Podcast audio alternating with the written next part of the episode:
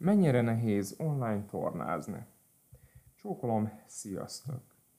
Másfél éve vagyok az online piac téren. Látjuk a működését, de legyünk őszinték, praktikusan nem értjük mégsem. Mindenki megpróbálja megmagyarázni a saját igazát, és emellett eltökélten kitart, még ha igazolatlan is minden állítása, bár paradox módon mégis eladható.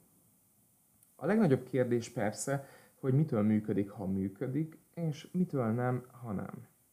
Elemző típusként folyamatában próbálom megérteni a valós mozgatókat. Ezért is készítettem három kérdőívet közel hasonló kérdésekkel az online tornatér megtartó erejéről és az általános motivációról. Az eredményeket elemezzük ki közösen, és próbáljunk következtetéseket levonni, sőt akár erőt meríteni, szembesülni, ahogy tetszik. Talán találsz egy kapaszkodót egy gondolat formájában, ami kimozgat mindabból, ami megköt.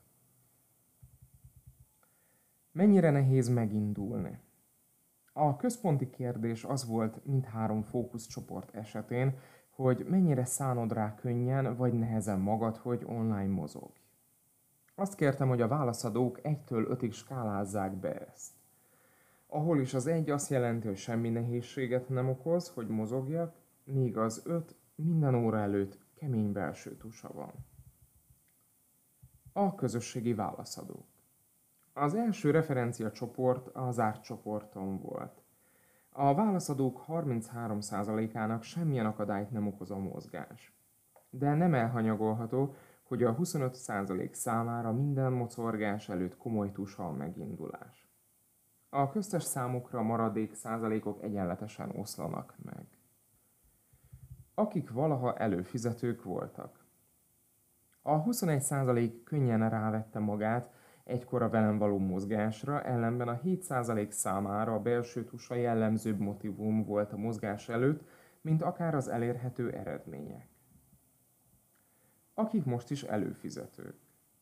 A válaszadók 22%-ának itt sem okoz gondot a tornaszőnyek fele való megindulás, de ugyancsak 22% számára kemény munka a polifomra való avászkodás. Téged mennyire lepett meg ez az eredmény? Őszintén mondom, azt hittem, hogy könnyebben megy mindez számotokra. Miért is csinálod? Az utóbbi két csoportot újabb kérdések által tovább fogadtam, hogy minél jobban, árnyaltabban megértsem akár a távolmaradás, akár a nehézkes megindulás mögötti gyökérokokat. A mi volt a legfontosabb motor a mozgás mellett kérdésre, a válaszadók javarészt a jobb közérzet és az alakformálás opciót jelölték meg, a fájdalommentes mozgás funkciók javítása mellett. Az órai hangulatnak és az eddig elért eredményeknek, a gyakorlatanyagnak nem volt ilyen súlya számukra. Volt, aki mindezt kiegészítette a stresszoldás, valamint a hitelesség, eredetiség, a kellemes fáradtság, a tenni akarás önmagamért, erőnlétemért kifejezésekkel. Hányszor odáztad el a mozgást? Az online stúdiómat elhagyók 29%-a számára többször maradt el a mozgás, mint amennyit mozgott. Ellenben a mostani előfizetők 44%-a számára ez most is valós probléma. Érdekesség. Az elhagyók 86%-a azért hagyta abba a mozgást, mert a fizikális jelenlétű órák kapcsán megszokott kontrollt, javítást hiányolta. A távolmaradás egyéb okaként ilyen válaszokat kaptam. Otthon nem tud csak az órára koncentrálni, illetve ok még a társaság hiánya, valamint az online platformok személytelensége.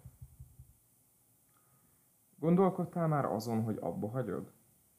Ezt a kérdést csak a mostani előfizetőkhöz intéztem.